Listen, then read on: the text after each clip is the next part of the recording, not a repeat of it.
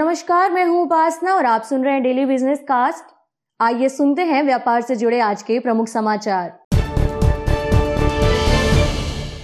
Kotak Mahindra bank ने सोमवार को तीसरे तिमाही के नतीजे जारी किए हैं। इस दौरान कंपनी का प्रॉफिट सालाना आधार पर 16 परसेंट बढ़कर करीब अठारह सौ चौवन करोड़ रुपए रहा है। इससे पहले किसी तिमाही में कंपनी को पंद्रह करोड़ रुपए का प्रॉफिट हुआ था। वहीं कंपनी का नेट इंटरेस्ट इनकम भी करीब 17 प्रतिशत बढ़कर चार हज़ार सात करोड़ रुपए हो गया है। आईटी कंपनी टीसीएस एक बार फिर देश की सबसे ज़्यादा मार्केट कैपिटलाइजेशन वाली कंपनी बन गई है। टीसीएस से पहले इस स्थान पर रिलायंस इंडस्ट्रीज़ मौजूद थी। सोमवार की सुबह टाटा कंसल्टेंसी सर्विसेज़ का मार्केट कैप 12.45 लाख करोड़ रुपए हो गया। वहीं आरआईएल का मार्केट कैप 12.41 लाख करोड़ रुपए रहा। और 28 जनवरी को हो सकता है इंडिगो पेंट्स के शेयरों का अलॉटमेंट। इसके बाद 2 फरवरी को शेयर बाज़ार में लिस्ट होगी कंपनी। इंडिगो पेंट्स का आईपीओ 20 जनवरी को खुला था और 22 जनवरी को बंद हुआ था। इसके आईपीओ को निवेशकों से ज़बरदस्त रिस्पांस मिला और यह 117 गुना सब्सक्राइब होकर बंद हुआ। और अब जानकारी आज के शेयर बाज़ार की। सप्ताह के पहले कारोबारी दिन शेयर बाज़ार में जारी दिखी मुनाफा वसूली। सेंसेक्स 531 पॉइंट की गिरावट के बाद 48,348 के स्तर पर बंद हुआ। वहीं निफ्टी भी 133 अंकों के नुकसान के साथ चौदह के स्तर पर बंद हुआ। सेंसेक्स के 30 में से 21 स्टॉक लाल निशान के साथ बंद हुए। सेक्टोरल इंडाइसिस की बात करें तो निफ्टी फार्मा में करीब 215 अंक के साथ सबसे ज़्यादा गिरावट देखी गई। उसके बाद निफ्टी बैंक करीब इकतीस पॉइंट और निफ्टी मेटल करीब चार पॉइंट गिरकर बंद हुआ। आज advance decline ratio one is to three का रहा। इंडेक्स में सबसे ज़्यादा गिरावट करीब साढ़े पाँच परसेंट का नुकसान आर के शेयरों को हुआ। उसके बाद इंडस बैंक और एचसीएल टेक रहे टॉप लूजर अरबिंदो फार्मा और ग्रासिम रहे आज के टॉप गेनर और आइए अब शेयर बाज़ार की हलचल पर डिटेल में बात करने के लिए रुक करते हैं कंप्लीट सर्कल्स के को फाउंडर क्षितिज महाजन जी का। क्षितिज जी बहुत बहुत स्वागत है आपका। सर, आज मार्केट में फिर से प्रॉफिट बुकिंग हावी दिखी और सेंसेक्स लगभग 530 पॉइंट और निफ्टी 133 पॉइंट नीचे जाकर बंद हुआ है। और इंडिया विक्स को भी देखें तो उसमें भी करीब साढ़े तीन परसेंट तक की बढ़ोतरी देखने को मिली है। सर, क्या ये बिकवाली परेशान करने वाली है या फिर एक नॉर्मल करेक्शन है? So Upasana first of all thank you for inviting me secondly Upasana अभी क्या है?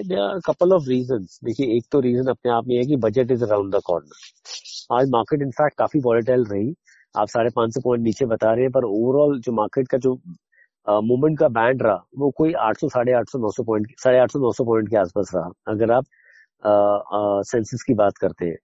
But at the same time समझना ज़रूरी है कि दो चीज़ें हैं। एक तो थोड़ा सा प्रॉफिट बुकिंग है, जो बहुत नेचुरल है। मार्केट काफ़ी मूव की हुई है, जो एक उसका पार्ट बन रहा है। दूसरा इंपॉर्टेंट पॉइंट है कि budget is around the corner और हर तरह की अफवाहें हैं मार्केट में समय की क्या होने वाला है, क्या नहीं होने वाला है। एंड सीम्स लाइक जो लोगों को लग रहा है बहुत बहुत ही यू नो ये आप कह सकते हैं infra oriented development oriented job oriented budget रहने वाला है। तो गवर्नमेंट माइट इंक्रीज टैक्सेस जो मुझे नहीं लगता ऐसा होगा। मुझे लगता है कि गवर्नमेंट के डिपार्टमेंट में लोग इस चीज़ से प्रीवी इस चीज़ के प्रीवी है कि दैट इस समय लोगों पे टैक्सेस का बर्डन नहीं डाला जाए। हो सकता है कि कॉर्पोरेट इंडिया को तो पिछले लास्ट लास्ट ईयर एक गिफ्ट मिल गया था आपको याद हो जब thirty percent thirty three percent tax लाया था ट्वेंटी फाइव परसेंट टैक्स कर दिया गया था। हो सकता है कि सुपर अच्छा नई कैटेगरी में कुछ कुछ टैक्सेस का आ, कोई कोरोना टैक्स या कोई टैक्स का मात्रा से इंक्रीज हो सकता है। पर अदरवाइज़ मुझे नहीं लगता है। बट हैविंग सेड दैट मैं दर्शकों को यही कहूँगा कि दैट घबराने की कोई बात नहीं है। अपना लॉन्ग टर्म इन्वेस्टमेंट प्लान लेके चले और बने रहे। बिल्कुल सर।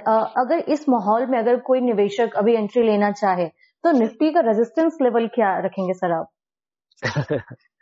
तो उपासना मुझे मैं ये बताना चाहूँगा कि मुझे बॉटम का नहीं पता है okay. और टेक्निकल्स में अगर आप मेरे से पूछते हैं कि रेजिस्टेंस लेवल क्या है तो इस समय मैंने चार्टिंग नहीं की है।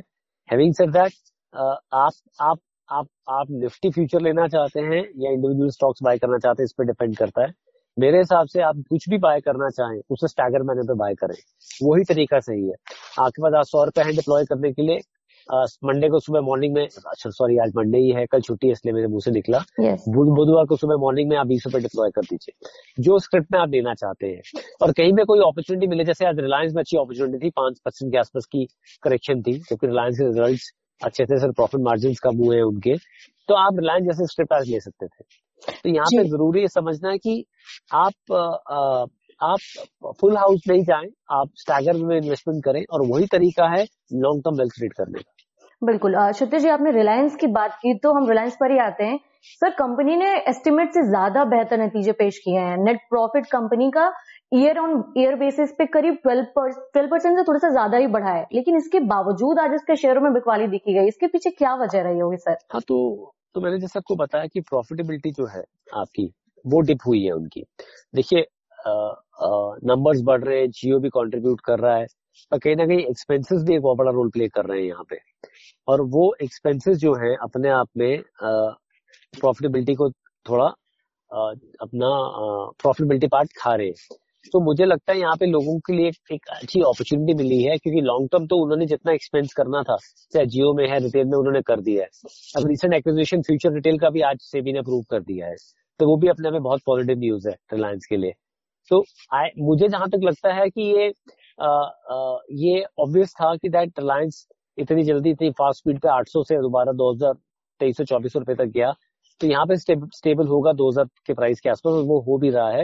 Having said that it's a good buy आज की डेट में अगर आप मेरे से पूछते हैं पूरी की पूरी कंपनी की जो वैल्यूएशन है आज अगर आज बात करें तो आज लगभग ग्यारह बारह लाख करोड़ के आसपास है। और वहाँ पे साढ़े बारह लाख करोड़ की वैल्यूएशन में नौ लाख करोड़ तो आपका जियो और रिटेल का ही वैल्यूएशन है जो प्राइवेट इक्विटी प्लेयर्स ने लगाया हुआ है। तो पुराना रिलायंस आपको साढ़े तीन लाख करोड़ में मिल रहा है जो अपने आप में एक बहुत रीजनेबल वैल्यूएशन में है। आप बाय कर सकते हैं। जी। आ, सर एक आईपीओ आज खुला हुआ है स्टोव क्राफ्ट का। किचनवेयर सेगमेंट में ये स्ट्रॉन्ग प्लेयर है। इसके आईपीओ को लेकर के क्या एडवाइस होगी आपकी? देखिए स्टोव क्राफ्ट जो है आईपीओ अपने आप में रिटेल पार्टिसिपेशन पूरा है उसके अंदर। एंड एंड देखिए उनकी सोच बिल्कुल ठीक है बिकॉज़ हम लोग यहाँ पे दिल्ली बॉम्बे में या बड़ी सिटीज़ में बैठ के बात कर सकते हैं पर हमारा जो भारत है जो हमारे जो ट्रू सिटीजन uh, जो हैं जो आप बोले कि जब मैक्सिमम नंबर ऑफ़ पीपल जो स्टे कर रहे हैं इन कंट्री में वो बी टाउन सी टाउन या फिर हमारे स्मार्ट uh, विलेजेस में रह रहे हैं। तो वहाँ पे इन चीज़ों की ज़रूरत आज भी पड़ती है और ये कंपनी अपनी तरह से अच्छा कर रही है। मैंने ज़्यादा कुछ नहीं पढ़ा पर मैं uh, इतना बता सकता हूँ कि दैट आप आप रिटेल कंजम्पशन की अगर बात करेंगे तो उस हिसाब से ये अपने आप में बहुत अच्छा बाय रहेगा। और एक कुछ पार्टी आप आप कम से कम लिस्टिंग गेन के लिए तो उसको बाय कर ही सकते हैं। बिल्कुल। सर आदित्य बिरला ग्रुप की ग्रासम डेकोरेटिव पेंट्स मार्केट में अपना इन फाइव थाउज़ेंड करोड़ से ज़्यादा की इन्वेस्टमेंट के साथ एंट्री लेने जा रही है। और right. इस अभी इस सेगमेंट में अभी तक तो एशियन पेंट्स का दबदबा रहा है। क्या लगता है सर ग्रासिम के आने से कितना डिसरप्शन देखने को मिल सकता है? देखिए, तीन पेंट कंपनीज़ हैं हमारे पास अभी, जो पहले लिस्ट जो आपके मेन मार्केट शेयर जो होल्ड करती है, वो आपका है एशियन हो गया बर्जर हो गया और ड्यूलेक्स हो गया। तो यहाँ पे यहाँ पे अभी रिसेंटली अपना कपल ऑफ़ मोर प्लेयर्स हैं जिन्होंने लिस्टिंग की बात करी है, पर मुझे क्या लग रहा है, आदित्य बिरला जब काम करेगा तो बड़ा करेगा बट हैविंग सेड दैट आप अगर फ्रेंचाइज की बात करें तो एशियन पेंट का जो मॉडल है और जो डेटा बेस है, वो पिछले ऑलमोस्ट कोई चालीस पैंतालीस साल का है। And they are doing very fine but Upasana point ये नहीं है कि एग्जैक्टली exactly कोई कौन किसका मार्केट शेयर लेगा।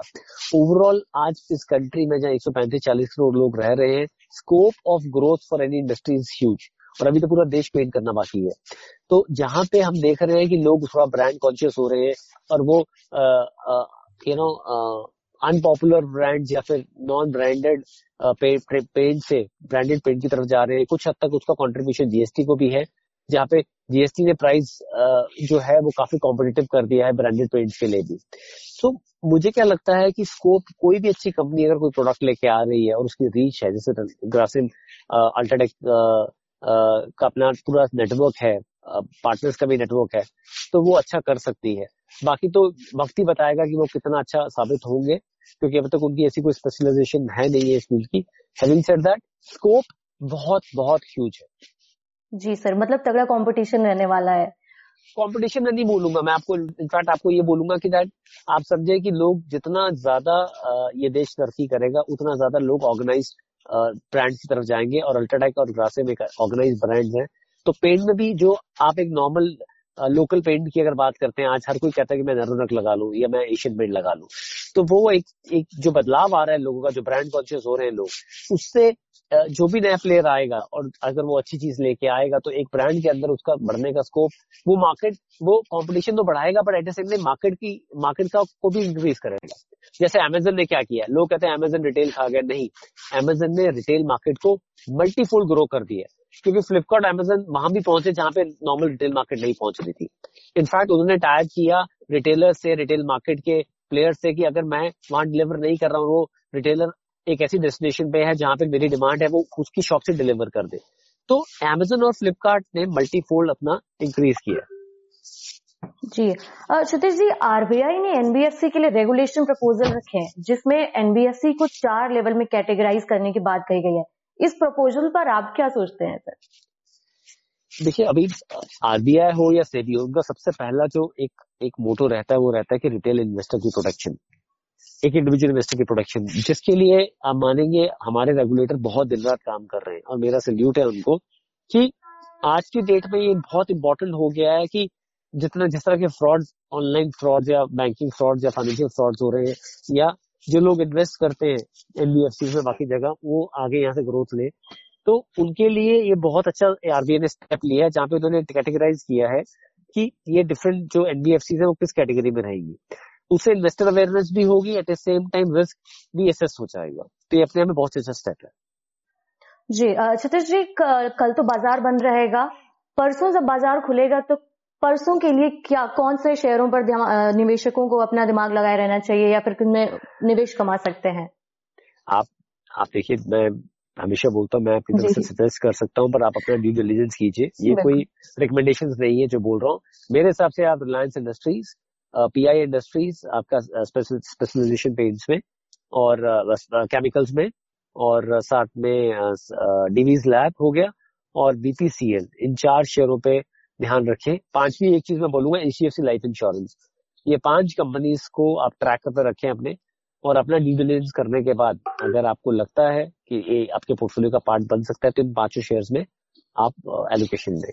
अगेन ये रिकमेंडेशन नहीं है। जी सतीश जी बहुत बहुत धन्यवाद और आपको कल गणतंत्र दिवस की बहुत सारी शुभकामनाएँ। शुक्रिया। तो ये था आज का डेली बिज़नेस कास्ट जिसे आप सुन रहे थे अपनी साथी उपासना वर्मा के साथ। सुनते रहिए नव भारत गोल्ड धन्यवाद।